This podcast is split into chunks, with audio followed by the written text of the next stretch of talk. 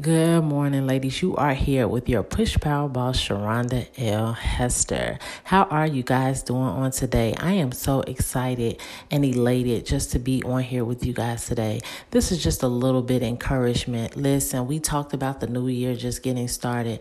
One thing I want to remind you guys is get to the point that you crave God's presence. If you're looking for something, you want to increase your intimacy level with Him, you want to spend time with Him. You want to know um, what He has planned for your life. And you just don't understand, like, man, I have so much going on. I just really need that quiet time. Listen, when you start craving God's presence, you will make sure you have time. Think about it.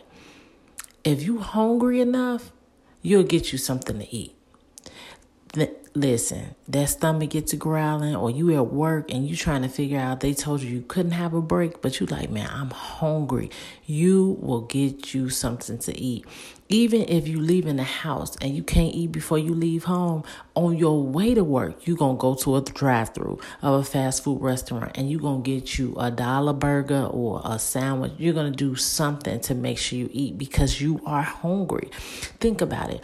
Or even if you don't have enough time to stop when you get to work, you are DoorDash you some food. You are Grubhub you some food. Why? Because you are hungry and you want to basically satisfy that hunger. It's the same thing with God. If you are hungry enough for God, you will find a way into His presence.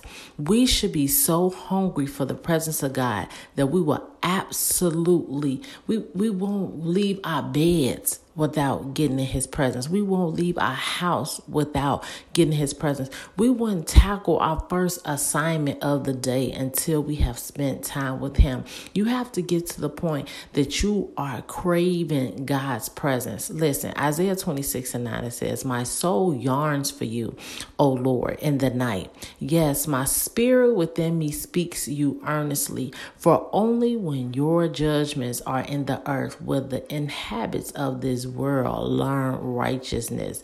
Righteousness meaning uprightness and right standing with God. So listen. Um, right now, everybody know that we are in a pandemic. God want righteousness from us. He want holiness from us. And if you want to give him that holiness, if you want to live that life of uprightness or right standing with God, get to the point that you're hungry for his presence. You become hungry for his word. You become hungry just to be in his presence. Ladies, I want you to get to the point that you are craving God's presence. Think about it, ladies. When we're pregnant, we crave a lot of things. And when you are pregnant and you're craving, you don't care what you have to do to get that crave satisfied. And that's how I want you to become with God. I want you to start craving God's presence. Listen, ladies, be blessed. It might be a lot going on in the world right now, but if you're listening right now to this podcast episode, it doesn't matter what's going on. God has woke you up to see another day, another day you have never seen. Your grace and your mercy is renewed. God is giving you one more chance. He loved you enough. He thought about you enough. And He said, Hey, here's another 24 hours for you to get it right. Another 24 hours to start craving my presence, seeking my face. So listen, abide in Him and He abide in you. Look to God. Everything you need is in God's God's presence. Remember, in the pre the, um in the presence of God, there's fullness of joy. So listen, get to His presence, fill your day with His joy, and be expecting a move from God. Remember, no matter what it looks like, feel like, seem like, you win in the end. You are an overcomer. Ladies, be blessed.